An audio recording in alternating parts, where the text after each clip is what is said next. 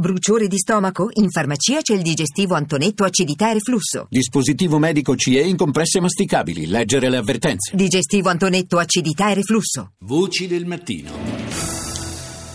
La pace spesso passa anche attraverso la conoscenza di, di, persone che sono lontane da noi come cultura, come tradizioni, eh, anche come lingua ed è importante, come diceva anche Ferrari poco fa, capire, guardare un po' di più nelle, nelle nostre realtà eh, urbane, quello che ci ruota intorno. Però poi ci sono le situazioni, quelle europee, quindi i confini europei. Parliamo adesso di questo, dei confini europei e eh, due giorni fa è iniziato una, um, un controllo delle frontiere uh, di terra, anche, si chiama uh, Capitan Andrevo, questo è un piccolo villaggio che si trova alla frontiera, al confine tra Bulgaria e Turchia e da qua, da questo luogo, passa la rotta principale per chi vuole tentare di entrare in Europa senza rischiare la vita in mare.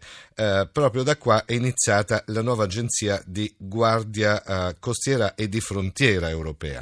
Fino a che punto può essere utile? Come eh, può cambiare anche eh, quello che è il controllo e lo scenario dei confini europei. Cerchiamo di capirlo un po' di più e io saluto subito il generale Vincenzo Camporini che dovrebbe essere collegato con noi. Buongiorno. Buongiorno, buongiorno chi ci ascolta. Buongiorno generale. Eh, già capo di Stato Maggiore della Difesa ma anche vicepresidente dell'Istituto Affari Internazionali. Eh, questo controllo oh, come eh, può essere visto, oh, questo controllo di terra?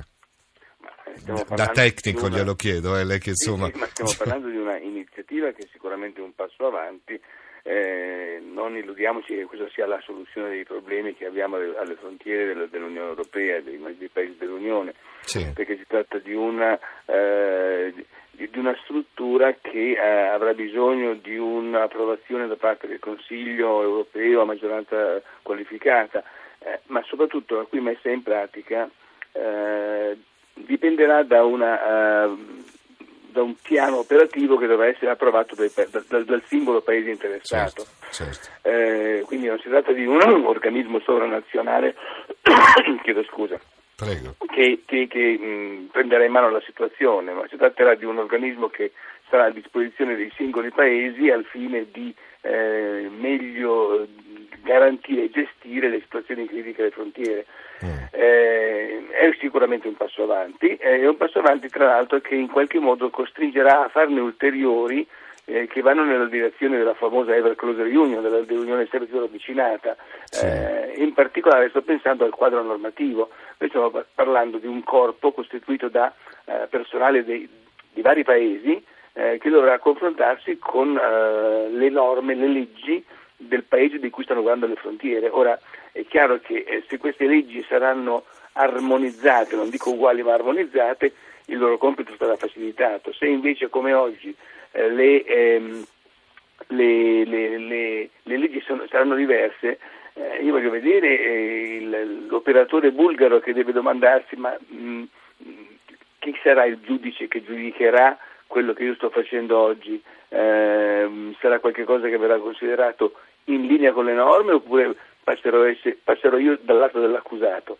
Certo. Eh, questo ci dice che ci dovrà essere un passo ulteriore fatto dai singoli paesi eh, che va nella direzione che io auspico, eh, che molti auspicano, ma che certamente eh, dovrà essere fatto e che richiederà tempo. Beh certo, specifichiamo che intanto questa prima parte è, è dire, una prima parte di quello che poi è un sistema più complesso, la Guardia di Frontiera eh, sarà operativa dalla fine dell'anno, quindi tra qualche mese, però intanto c'è stata una dichiarazione di Avramopoulos, che è il commissario per la migrazione, che ha parlato proprio eh, del cuore dell'Europa che rimane aperto rispetto a quelli che sono eh, i principi della Convenzione di Ginevra, ma solo per chi ha bisogno di protezione umanitaria, quindi comunque sono state poste anche delle, eh, de, de, de, probabilmente dei paletti un po' più chiari, no? Sì, sono dei paletti un po' più chiari e certamente questo eh, contribuirà a rasserenare un pochino, a, mm, a, dare maggiore confidenza ed è iniziato anche a, da, sì. a dare il segnale alle, eh, alle, singole nazioni che eh, insieme è possibile fare qualcosa di più e di meglio che nel passato.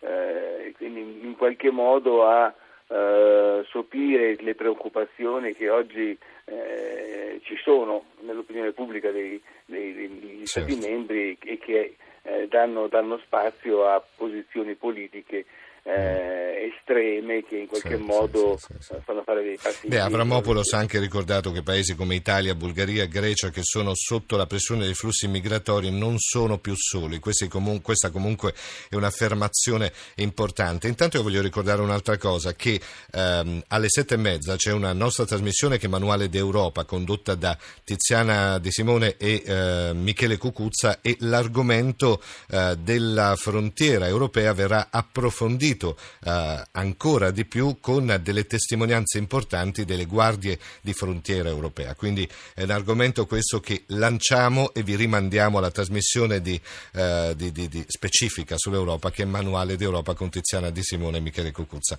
Allora, io ringrazio a questo punto invece il generale Vincenzo Campolini per essere stato con noi. Grazie generale, buona giornata. Grazie voi, grazie buona giornata. giornata.